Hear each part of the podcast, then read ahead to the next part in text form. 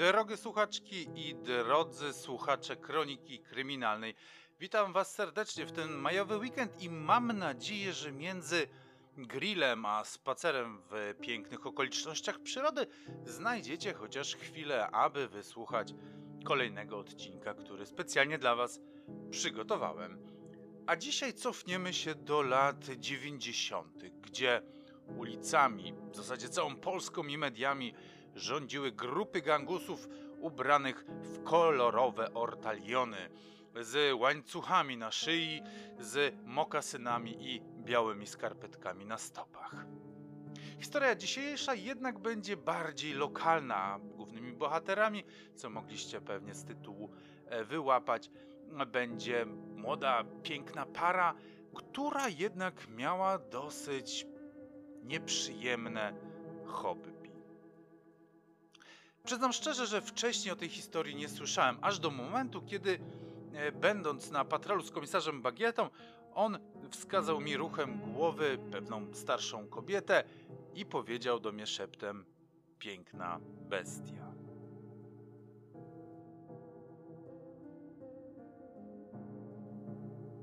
Na pierwszy rzut oka kobieta wydawała się niemłoda i nie przypominała ani piękności, ani bestii.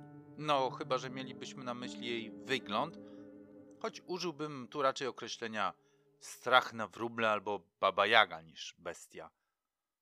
Kobieta na stopach miała różowe, dość wysokie obcasy, na nogach centkowane leginsy imitujące panterkę albo skórę węża, potem jakiś różowo-pudrowy sweterek i na tym kurtka jeansowa.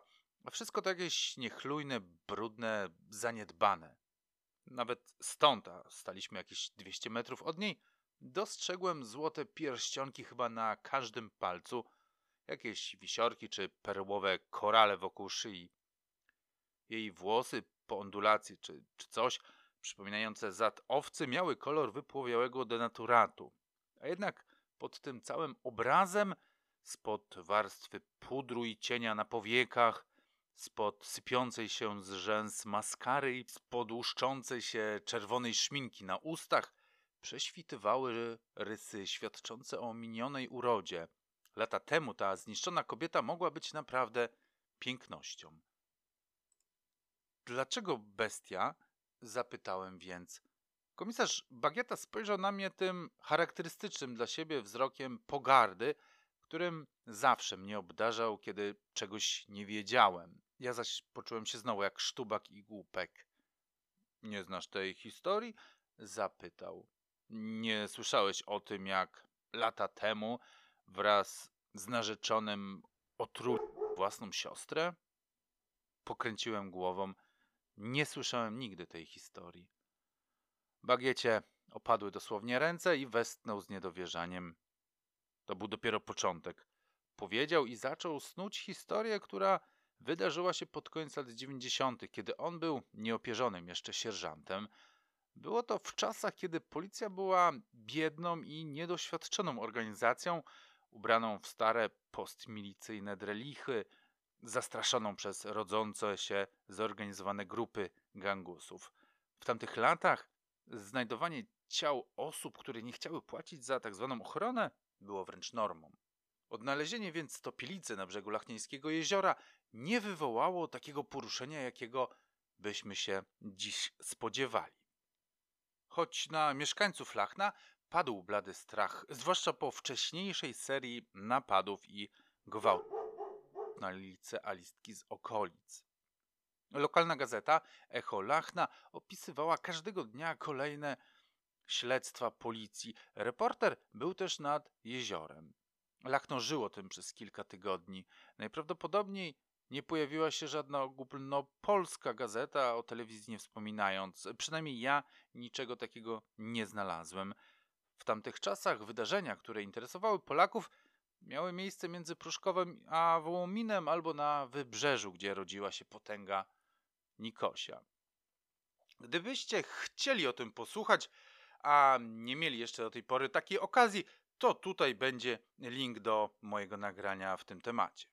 Nikogo w kraju nie zajmowało Lachno. Niewielkie, niespełna dziesięciotysięczne miasteczko leżące gdzieś na granicy Wielkopolski i Kujaw.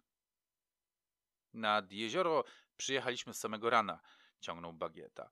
Słońce dopiero wschodziło, a nad taflą jeziora unosiła się poranna mgła, przez którą prześlizgiwały się żarzące się promienie słońca, jak gdyby jezioro płonęło.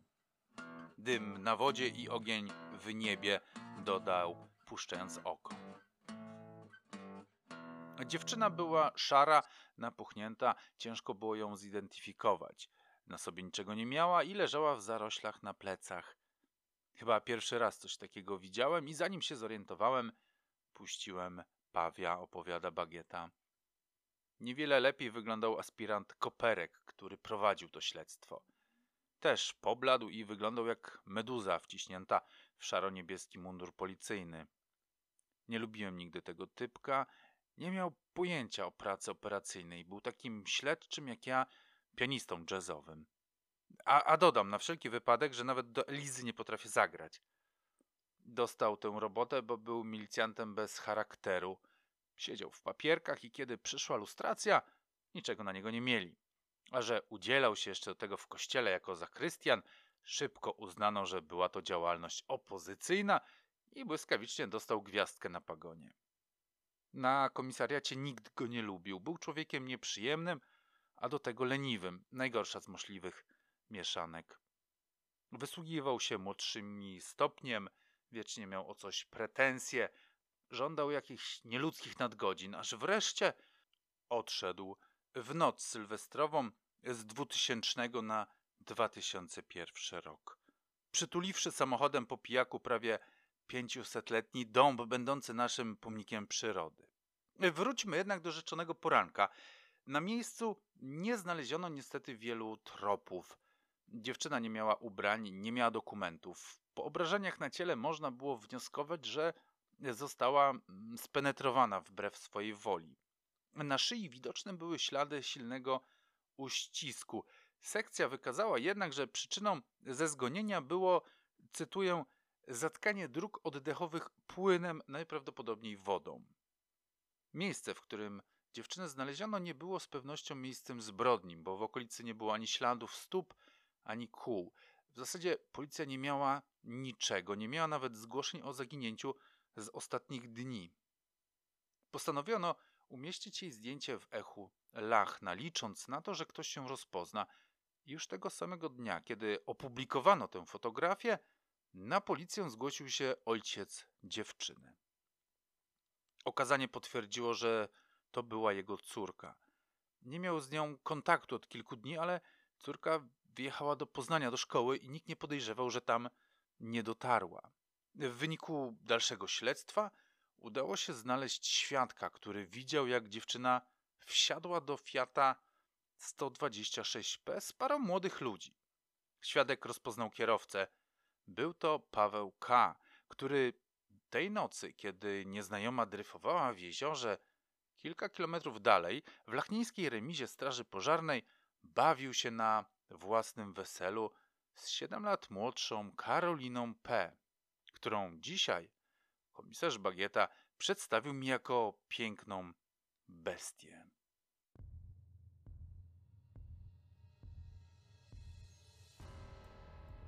Ta historia wydarzyła się naprawdę. Aby zachować jej spójność, brak niektórych faktów wypełniony został koniekturą i presumpcją. Ja nazywam się Tomasz Szczepański, a to jest Kronika Kryminalna. Ach, i byłbym zapomniał. Jeśli są wśród Was e, miłośnicy psów, to chyba mam dobrą wiadomość, bo Burek będzie dzisiaj dużo szczekał.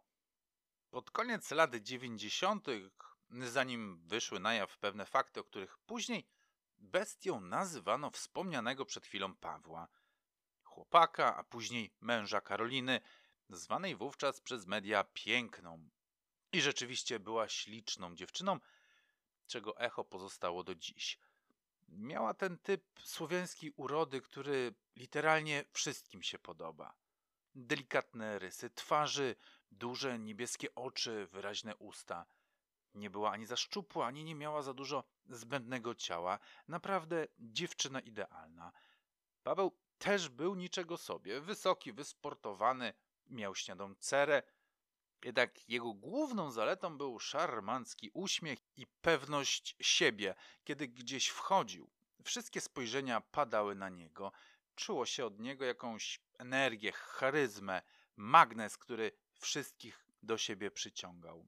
Nikt nie miał pojęcia, jakie tragedie, jakie traumy z dzieciństwa kryły się pod tą maską. Nikt nie spodziewał się także, że Paweł jest tym, o którym od kilku miesięcy pisały lokalne gazety. Ale może do tego wrócimy za chwilę. Paweł i Karolina poznali się na odpuście w Konojadach Lachnieńskich, niewielkiej wsi leżącej nieopodal Lachna i naprawdę jest to niewielka wieś, bo licząca niespełna pół tysiąca mieszkańców. We wsi tej jednak stoi barokowy kościół z wieloletnią tradycją, który wybudował sam książę Skrzetuski pod koniec XVII wieku. Nieopodal kościoła rozpada się pałac księcia, służący dziś za szkołę podstawową w jednym skrzydle oraz dom kultury z klubem seniora w drugim. Wieś posiada także ochotniczą straż pożarną z nowym, lśniącym wozem strażackim zakupionym z pieniędzy z Funduszu Sprawiedliwości oraz dworzec PKP. Odpust parafialny na cześć świętego Wojciecha, patrona tutejszego kościoła, to długa tradycja i wielkie wydarzenie nie tylko dla konojadów lachnieńskich, ale także dla pobliskich wsi. Kolorowe stoiska pełne obważanek, blaszanych zegarków, baloników na druciku, drewnianych, malowanych kogucików, dmuchawców, latawców i mnóstwa kolorowego, papierowo-plastikowego szmelcu, na które dzieci z lubością wydają pieniądze. Karolina stała na jednym z takich straganów. Kiedy Paweł ją dostrzegł, zakochał się w niej od razu i bez pamięci. Podszedł do niej, e, stanął przy stoisku, dając, że chce coś kupić, zagaił rozmowę. Opowiedział kilka żartów, uśmiechnął się swoim czarującym uśmiechem. No i już. Karolina poczuła się miło połechtana. Z przyjemnością dała się ponieść rozmowie i flirtowi, który był dla niej pierwszym poważnym flirtem. Do tej pory chłopcy ze szkoły, jak można było ich inaczej nazwać, zapraszali ją na spacery lub lody i wstydliwie pytali o chodzenie. Paweł był inny, był dojrzały, pewny siebie, wrzucał niejednoznaczne sugestie. Karolina była w niebo wzięta. Nie wiem, czy dodałem, Karolina miała wówczas 17 lat, Paweł 24. Y, A jednak ta młoda dziewczyna nie dała się skusić na to, aby z nim pójść. Mimo, że namawiał ją na wypad e, w intymne miejsce, była osobą bogobojną i miała swoje zasady. Wychodziła z założenia, że chłopak musi się trochę za nią nachodzić, zanim można przejść, mm, że się tak wyrażę, do drugiej bazy. Pożegnali się u schyłku odpustu. Karolina pojechała pociągiem do Lachna, z którego pochodziła, a Paweł odszedł swoją stronę. Nazajutrz na policję zgłosiła się dziewczyna, która została poprzedniej nocy napadnięta w drodze z Konojad Lachnieńskich do Bogu Chwały, także niewielkiej wsi w okolicach Lachna. Napadł ją był niewiele od niej starszy mężczyzna, jak zeznała, który był bardzo agresywny i bardzo napalony. Była przerażona. Mężczyzna miał kominiarkę na twarzy i dziewczyna nie potrafiłaby go rozpoznać, nie potrafiła go opisać. Zapamiętała jednak jego zapach. Czuć było od niego lepką, kwaśnawo-słodką mieszankę smarów i potu. Co ciekawe, zeznania te pasowały do dwóch wcześniejszych, podobnych napadów na młode dziewczyny, jakie miały miejsce w ostatnim miesiącu w tych okolicach. Napadane były późnym wieczorem w miejscach odludnych. Pierwsza ofiara wysiadła z autobusu na przystanku, z którego szło się blisko kilometr wzdłuż lasu do pierwszych zabudowań wioski. Sprawca napadł ją po drodze. Wyskoczył z krzaków i był równie agresywny co względem ostatniej ofiary. Także czuć było od niego kwaśny zapach potu i lepki smar. Druga została napadnięta w swojej wiosce, kiedy wracała z dworca do domu. Miała do przejścia niecałe 300 metrów.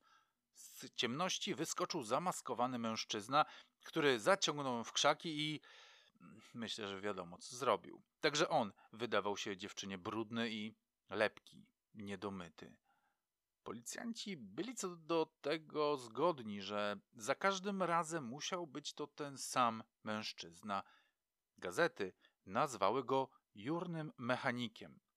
Policja także podejrzewała, że sprawca jest z pewnością mężczyzną pracującym fizycznie. Najprawdopodobniej mechanik. Podejrzewano także, że mieszka w okolicy. Wszystkie jego ofiary zamieszkiwały niewielkie wsie rozrzucone wokół Lachna w promieniu pięciu kilometrów. Z opisu wynikało także, że to młody mężczyzna najprawdopodobniej przed trzydziestką. Na okolice Lachna padł blady strach. Młode dziewczęta nie wychodziły po zmierzchu same z domu. Ojcowie bali się o swoje córki, chłopacy o swoje dziewczęta, mężowie o swoje żony. Nawet dojrzałe kobiety bały się teraz same wychodzić z domu, bo tak naprawdę nie było wiadomo, na kogo poluje e, zbrodniciel. Każda z dziewcząt była inna. Różniły się budową ciała, kolorem włosów. Podobny był wprawdzie wiek, wszystkie były nastolatkami, ale mogło to być tylko dziełem przypadku. Podobnie jak to, że dwie pierwsze chodziły do tego samego liceum w Lachnie, choć do różnych klas. Ten trop jednak, jak się miało później okazać niesłusznie, został zbagatelizowany. A dlaczego go zignorowano? Większość młodzieży z okolic uczęszczała do szkół średnich w Lachnie właśnie, a w tamtym okresie było to jedno liceum ogólnokształcące i jedno technikum gastronomiczne. Nieliczni tylko wyjeżdżali do Poznania, Gniezna, Bydgoszczy czy Torunia. Śledczy uznali zatem za zbieg okoliczności, że dwie spośród tych dziewcząt chodziły do tej samej szkoły. Zwłaszcza, że mieszkały w innych miejscowościach i w innych miejscowościach zostały napadnięte. Szukano zatem młodego mężczyzny przed trzydziestką, będącego najprawdopodobniej mechanikiem samochodowym. Objechano wszystkie warsztaty w promieniu 20 kilometrów, przesłuchiwano każdego mechanika, nawet tych starszych, Kilku zatrzymano w areszcie, ale mieli mocne alibi i zostali wypuszczeni. Po czwartej napaści, która miała miejsce kilka tygodni po odpuście, nastąpił niewielki przełom w sprawie. Sprawca zostawił odcisk palca na okularach dziewczyny, którą napadł. Policjanci z niecierpliwością przeglądali akta wszystkich przesłuchanych mechaników, porównując odciski palców kilkadziesiąt tomów, kilkadziesiąt mężczyzn, których przesłuchano i którym ściągnięto odciski, ale ani jednego dopasowania. Tymczasem romans naszych młodych kochanków, Pawła i Karoliny, których media za kilkanaście miesięcy nazywać będą piękną i bestią, rozkwitł w najlepsze. Paweł przyjeżdżał do Lachna z pobliskiego Chudolipia Kujawskiego, Przyjeżdżał swoim Fiatem 126P. Zabierał Karolinę do kina, do restauracji. Dość szybko ona zaprosiła go także do siebie do domu, gdzie poznał jej całą rodzinę i przypadł jej do gustu. Nawet ojciec zaakceptował absztyfikanta swojej córki, zwłaszcza, że był to człowiek inteligentny, oczytany po studiach. Mało tego, Paweł okazał się być nauczycielem i to całkiem lubianym przez swoich uczniów oraz przez ciało pedagogiczne. Karolina na szczęście nie chodziła do szkoły, w której on uczył. To dopiero byłby skandal. W niespełna rok po ich pierwszym spotkaniu, na marginesie dodam, że w międzyczasie Karolina ukończyła już 18 lat, para stanęła na ślubnym kobiercu. A kiedy weselili się w lachnieńskiej remizie strażackiej, jak już zresztą wiemy, nieopodal odnaleziono topielicę, a świadek, który ją rozpoznał, wskazał właśnie na Pawła. Nie rozpoczął się na dobre miesiąc miodowy Pawła i Karoliny, kiedy do ich drzwi zapukała policja. Karolina była wówczas w tak zwanym salonie i oglądała w telewizji dynastię, czy też inną Izaurę. Paweł natomiast był w swoim garażu i majsterkował coś przy swoim maluchu. Kiedy policjanci tam weszli, od razu rzucił im się w nozdrza charakterystyczny smrodek potu zmieszany ze smarem. Zdjęto Pawłowi odciski palców i jak możecie się domyślać, pasowały do tych, które zostały zabezpieczone kilka miesięcy wcześniej na okularach jednej z ofiar. Paweł jednak zaprzeczył, aby miał jakikolwiek związek z tymi napaściami, a już w ogóle z morderstwem dziewczyny z jeziora. Karolina natomiast przyznała się od razu do winy. Y, choć może to za mocne słowa, przyznała się, że była świadkiem, jak jej mąż gwałt bije, a później dusi odnalezioną nad jeziorem dziewczynę. Nie doniosła o tym na policję, bo była przez niego zastraszona. Kazał jej patrzeć, jak to robi. Kazał też jej to wszystko nagrywać na wideo. Nie potrafiła jednak powiedzieć, gdzie znajdują się kasety, bo on je gdzieś schował. Nie powiedział też jej gdzie. Paweł natomiast nadal nie chciał się przyznać. Na początku mówił, że nie wie o co chodzi, że nie zna ofiary, że nigdy nie był w okolicach tego jeziora. Policja przycisnęła go, mówiąc, że jego żona wszystko zeznała. Nie chciał jednak w to wierzyć. Nie mogła niczego zeznać, bo nie miało to miejsca, powiedział. Ale kiedy śledczy napomknął o nagraniach, o kasetach wideo, Paweł wyraźnie pobladł. Choć nadal szedł w zaparte i wypierał się wszystkiego. Twierdził, że nie wie nic o żadnych nagraniach, a to, co próbują mu teraz imputować policjanci, to jakieś chore fantazje dewiantów. Za dużo się panowie filmów niemieckich naoglądali, drwił sobie z nich. W zasadzie nie potrzebowali jego przyznania się do winy, bo wystarczająco obciążały go zeznania świadka, który widział, jak dziewczyna wsiada do jego auta, oraz zeznania jego własnej żony. Policjanci mieli jednak podejrzenie, że tamta dziewczyna nie była jedyną ofiarą Pawła, zwanego teraz w prasie bestią. Zwłaszcza, że kilka miesięcy przed jego zatrzymaniem znaleziono ciało innej młodej dziewczyny. Obrażenia były podobne, była także ofiarą gwałtu. Znaleziono ją w lesie na północ od Trzemeszna, gdzieś na granicy województwa kujawsko-pomorskiego i wielkopolskiego. Stali słuchacze kroniki kryminalnej powinni tę okolicę kojarzyć, bo do tych samych lasów uprowadzona została bohaterka e, historii pod tytułem Naiwność w sieci. Jeśli zaś nie znacie tej opowieści, e, to też podepnę tutaj dla Was e, link. Ale jakby tego było mało, wcześniej w niewyjaśnionych okolicznościach umarła młodsza siostra Karoliny. Wydarzenie to uznano wówczas za nieszczęśliwy wypadek, ale teraz te wszystkie sprawy zaczynały tworzyć całościowy obraz. Oficjalna wersja zdarzeń była taka, że Paweł wraz z Karoliną i jej siostrą spożywali alkohol. Jednak siostra Karoliny musiała wziąć już wcześniej jakieś dragi, bo nagle zaczęła wymiotować i się krztusić.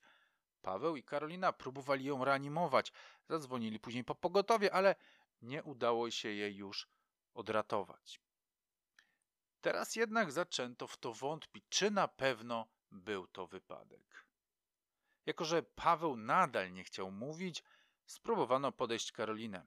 Ona najpierw powtórzyła historię, jaką opowiedzieli policji za pierwszym razem, ale śledczy spróbował wpłynąć na jej sumienie. To twoja siostra, powiedział aspirant Koperek. Ten drań zrobił jej krzywdę. Chcesz, żeby uszło mu to na sucho? Karolina nie chciała zeznawać. Powtarzała ze łzami w oczach, że naprawdę był to nieszczęśliwy wypadek. Nie musisz się już go bać, powtarzał aspirant. On i tak nie wyjdzie na wolność przez najbliższe 25 lat. Gwoli wyjaśnienia, był to okres, kiedy kara śmierci w praktyce już nie obowiązywała, a kara dożywotniego pozbawienia wolności miała dopiero wejść do kodeksu karnego. Jako ciekawostkę dodam jeszcze, że e, Paweł wyszedł na wolność e, pod koniec zeszłego roku, pod koniec 2021, po odsiedzeniu e, całej zasądzonej mu kary 25 lat. Niestety nie wiadomo, gdzie obecnie przebywa. Na pewno nie wrócił do Lachna, nie wrócił też do e, Hudolipia e, Kujawskiego, gdzie mieszkają do tej pory jego rodzice. Próbowałem się z nim skontaktować, ale niestety nie chcą się na ten temat w żaden sposób wypowiadać. Podejrzewa się, że Paweł wyemigrował albo do Niemiec, albo do Wielkiej Brytanii, ale obawiam się, że pewności nigdy mieć nie będziemy. Wróćmy jednak do przesłuchania pięknej Karoliny. Załamała się, rozpłakała i postanowiła opowiedzieć całą prawdę, a historia jest tak wzruszająca, że aż ciężko o niej mówić. Pawłowi od zawsze podobała się siostra Karoliny. Była to młodziutka, bo szesnastoletnia dziewczyna z piękną buzią i młodzieńczym ciałem. Byli tacy, którzy uważali nawet, że była ładniejsza od swej starszej siostry. Na pewno dla bestii Pawła, czy też jurnego mechanika, była smakowitym kąskiem. Kiedy Karolina przyłapała go na flircie z siostrą, nie chciała w to uwierzyć. Wmawiała sobie, że on był po prostu dla niej miły, ale później zaczęła dostrzegać, jak na nią patrzy, aż wreszcie zaszantażował ją, że jeśli nie pomoże mu uwieść swojej siostry, zerwie z nią. Nie wiem, co ja miałam wtedy w głowie, zeznawała Karolina. Nie, nie rozumiem tego dzisiaj, ale byłam tak chorobliwie zakochana, tak omamiona przez tego człowieka, że zgodziłam się na jego żądanie. Podał jej jakiś proszek do drinka, później wielokrotnie na moich oczach ją Głos Karoliny się załamał i zaczęła płakać. Przez łzy wyszlochała, że Paweł kazał jej na to nie tylko patrzeć, ale nawet to wszystko nagrywać na wideo. Patrzyła więc i nagrywała. A później nagle jej siostra zaczęła wymiotować. Z jej ust toczyła się piana. Próbowali ją reanimować, ale nie wiedzieli co robić. Zadzwonili więc w panice na pogotowie, a reszta jest już chyba wszystkim znana. Im więcej szczegółów z przesłuchania Karoliny przekazywano Pawłowi, tym bardziej on się załamywał, jego pewność siebie zaczynała się kruszyć. Wreszcie, widząc, że nie ma już sensu wszystkiemu zaprzeczać, postanowił się do wszystkiego przyznać. Przyznał się do napadów na licealistki, Opowiedział, że jako ich nauczyciel wiedział, gdzie mieszkają. Śledził je często wiele dni, aż znajdował odpowiedni moment i je napadał. To było zanim poznał Karolinę. Przyznał się także do tego, że bardzo chciał dobrać się do jej siostry, ale nie potrafił tego zrobić. Był wtedy zakochany. Nie widział świata poza Karoliną, kochał ją i już nigdy nie chciał dotknąć żadnej innej kobiety czy bym wytrzymał w tym postanowieniu, rzekł: Tego nie jestem dziś w stanie osądzić, ale wtedy byłem pewien, że nie tknę żadnej innej. A jednak tknąłeś, zauważył nie bez racji młody Bagieta, który wraz z aspirantem Koperkiem przesłuchiwali Pawła. Powiem, jak było, rzekł Paweł. Od trzech tygodni na to czekamy, żachnął się Bagieta, być może pierwszy raz używając tego swego jadowitego cynizmu, którego ja teraz tak często doświadczam. Karolina widziała, że podoba mi się jej młodsza siostra, powiedział Paweł. Z pewnością zerkałem na nią ukradkiem, uśmiechałem się nieświadomie, kiedy miałem ją w korytarzu ich domu. A Karolina zawsze miała bystry umysł i szybko dostrzegała takie niuanse.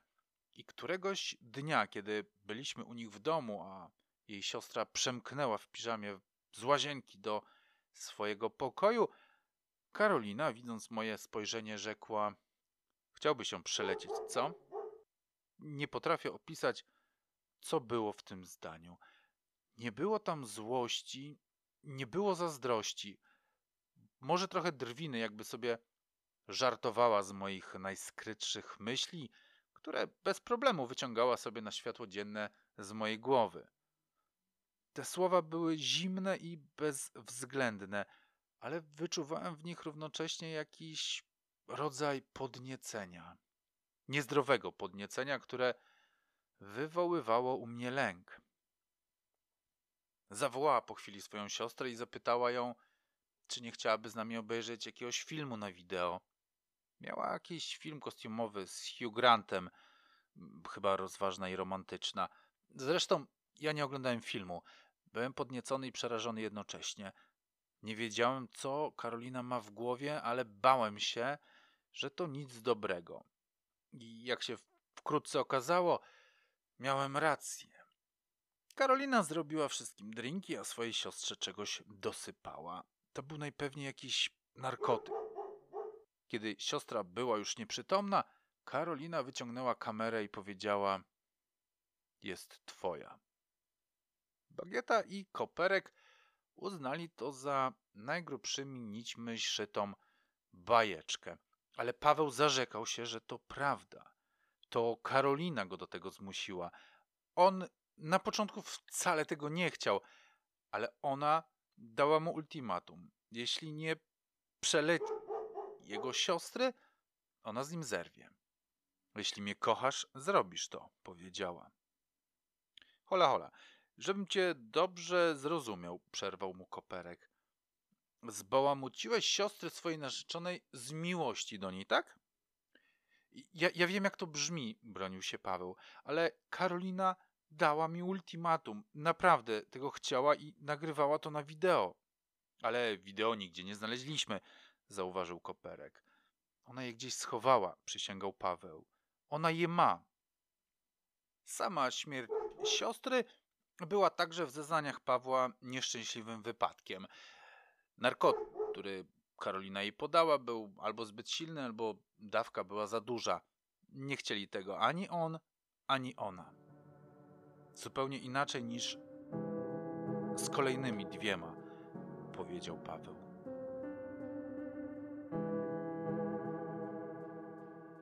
Zaraz po śmierci siostry Karoliny byliśmy spanikowani, ciągnął Paweł.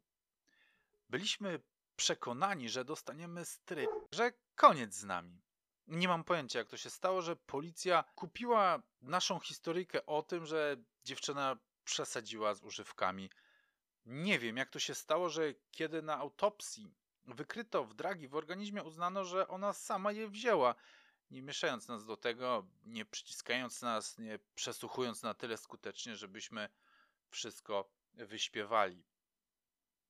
Kiedy śledztwo się zakończyło i oficjalnie uznano, że siostra Karoliny zmarła na skutek nieszczęśliwego wypadku, Karolina poczuła się nieśmiertelna. Powtórzmy to, mówiła, ja chcę tego więcej. W weekendy podróżowaliśmy po Polsce, spotykaliśmy młode dziewczęta w motelach na dworcach, zapraszaliśmy je do swojego pokoju, podawaliśmy dragi. Karolina wyciągała kamerę, ja swojego węża i jechaliśmy. Dziewczyny budziły się nieprzytomne następnego ranka, nie pamiętając niczego z poprzedniego wieczoru. Nie okradaliśmy ich, niczego im nie zabieraliśmy. One nie zgłaszały tego też na policję, bo nie wiedziały, co tak naprawdę się wydarzyło. Było ich kilkanaście, może ponad dwadzieścia. Kto by zliczył? I raz w Trzemesznie znowu trochę przesadziliśmy. Dziewczyna zaczęła się dławić i krztusić. Nie mogliśmy jej zostawić w motelu. Zabraliśmy ją, pojechaliśmy do pobliskiego lasu i porzuciliśmy nagą. Ubrania spaliliśmy. Sierżant Bagieta i aspirant Koperek wysłuchiwali zeznań Pawła, pomnażając zarzuty wobec niego. Uznali, że nie będą mu przeszkadzać w pogrążeniu samego siebie. Im więcej on zezna, tym łatwiej będzie można go zamknąć, choć z drugiej strony mieli już wystarczająco na to materiału. Liczyli więc bardziej na zamknięcie niedomkniętych spraw. Obaj byli jednak zdania, że Paweł nieumiejętnie próbuje się wybielić, zrzucając ciężar przewinień na swoją żonę. Tak na marginesie, powiedział komisarz Bagieta, kiedy opowiadał mi tę historię. Co to za ludzie, że mąż obciąża żonę, a żona męża? Wtedy pierwszy raz miałem do czynienia z taką patologią. Większość zbrodni jest prosta, a ta była tak niedorzeczna, że z każdą minutą przesłuchań traciliśmy wiarę w ludzkość. Nie wiedzieliśmy także, w co my wierzymy i komu wierzymy. A kiedy Paweł zaczął opowiadać o ostatniej zbrodni, nie tylko nas zmroziło, ale uznaliśmy, że teraz na pewno kłamie, bo to nie mogła być prawda. Pamiętacie to ciało młodej dziewczyny znalezione w jeziorze tej samej nocy, kiedy w pobliskiej remizie strażackiej odbywało się e, wesele Pawła i Karoliny, prawda? Ona opowiadała, jak to jej sadystyczny narzeczony po wieczorze kawalerskim, spity jak bąk, przyszedł z jakąś potfruwają i oświadczył jej, że żąda, aby w ostatni dzień jego kawalerstwa Karolina uwieczniła jego podboje. Ona oczywiście nie chciała się na to zgodzić, rozpłakała się i błagała, by zaniechał tych swoich podłych ciągot. On jednak zagroził, że jeśli nie spełni jego żądania, jest gotów ją zabić. Kto by odważył się przeciwstawić takiemu tyranowi, prawda? Z ust Pawła historia ta kształtowała się jednak zgoła inaczej.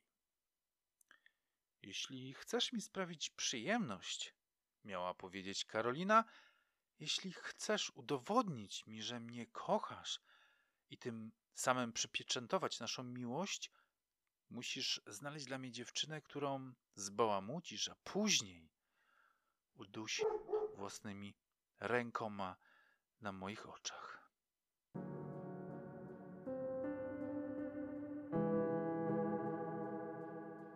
Ja już mam dość, powiedział aspirant Koperek. A pan, panie sierżancie? Bagieta spojrzał z drwiną na Pawła i pokręcił głową. Amerykańskie filmy nawet takiej historii nie wymyślą, powiedział. Ja też mam dość. Myślę, że możemy zakończyć przesłuchanie. Prokurator oskarżył Pawła za cztery potwierdzone gwałty oraz dwa morderstwa. Y, śmierć siostry Karoliny uznana została za nieumyślnie spowodowaną. Jak już wspomniałem, i mam nadzieję, że nie był to spoiler w tej historii, Paweł dostał najwyższy możliwy wówczas wymiar kary, czyli 25 lat i przesiedział tę karę e, całą do końca. Wyszedł w październiku lub listopadzie 2021 roku. Co się zaś tyczy Karoliny, uznano ją z jednej strony za współwinną tych zbrodni, z drugiej zaś jako ofiarę sadystyczną kochanka i męża. Dlatego też Karolina dostała karę 12 lat pozbawienia wolności, a po siedmiu wyszła na wolność za dobre sprawowanie. To jednak nie koniec tej historii. Słuchajcie dalej.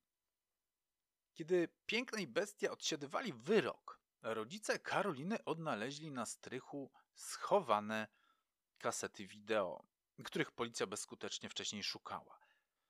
Ojciec Karoliny remontował dach i odnalazł je w kryjówce, o której istnieniu nie miał pojęcia.